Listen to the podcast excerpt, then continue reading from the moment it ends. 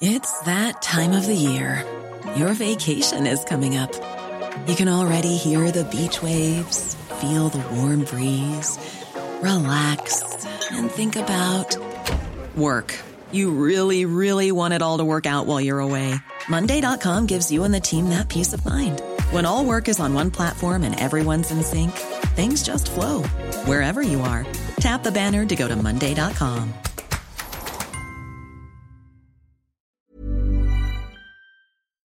Talk Sport. This is the Talk Sport Hit. I'm John Jackson with Kane Reeves, and we know it's been a long international break, but only one day to go until the Premier League returns. And what a game to kick you off on Talk Sport. The Merseyside Derby gets us going, and Everton fans probably could have done without the news their proposed takeover is collapsing. But Sean Dyche only wants to focus on one thing. Focus stays the same, you know, when the whistle blows, you're focusing on the teams, but the build-up, the feel around it, I mean, you know, it's a, it's a, there's no two ways about it. Proper derby, played in a few and I've been around a few, but it's certainly the biggest one I know. We're also at Bramall Lane tomorrow night for Sheffield United against Manchester United, and the first thing we had to do was get an update on Chris Basham. Yeah, he's still in hospital, so he's going crazy inside those four walls. He's had a couple of operations which uh, were needed and necessary. He'll be getting home to his family in the next few days. Sheffield United manager Paul Heckingbottom also told us that Basham's broken leg isn't career-ending. We also know that Manchester United will be definitely without Jadon Sancho. He still hasn't apologised.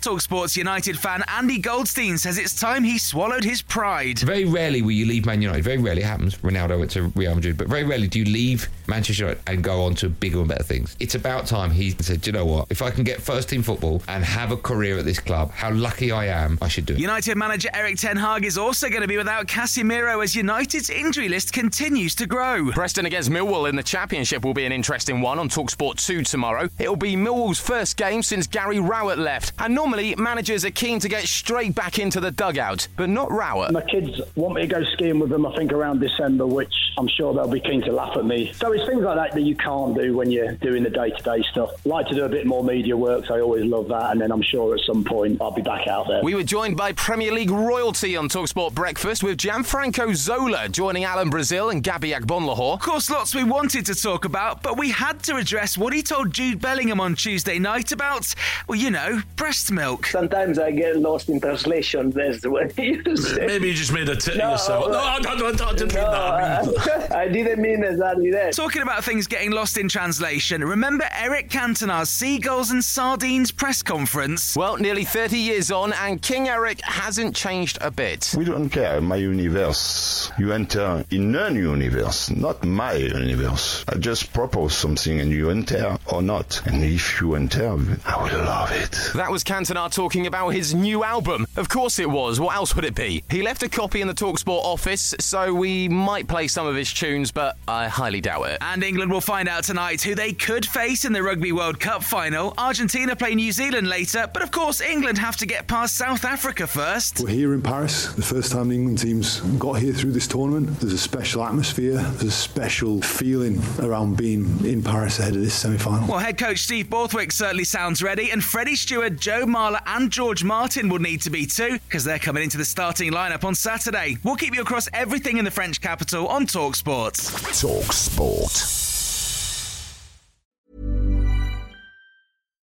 Why don't more infant formula companies use organic, grass-fed whole milk instead of skim?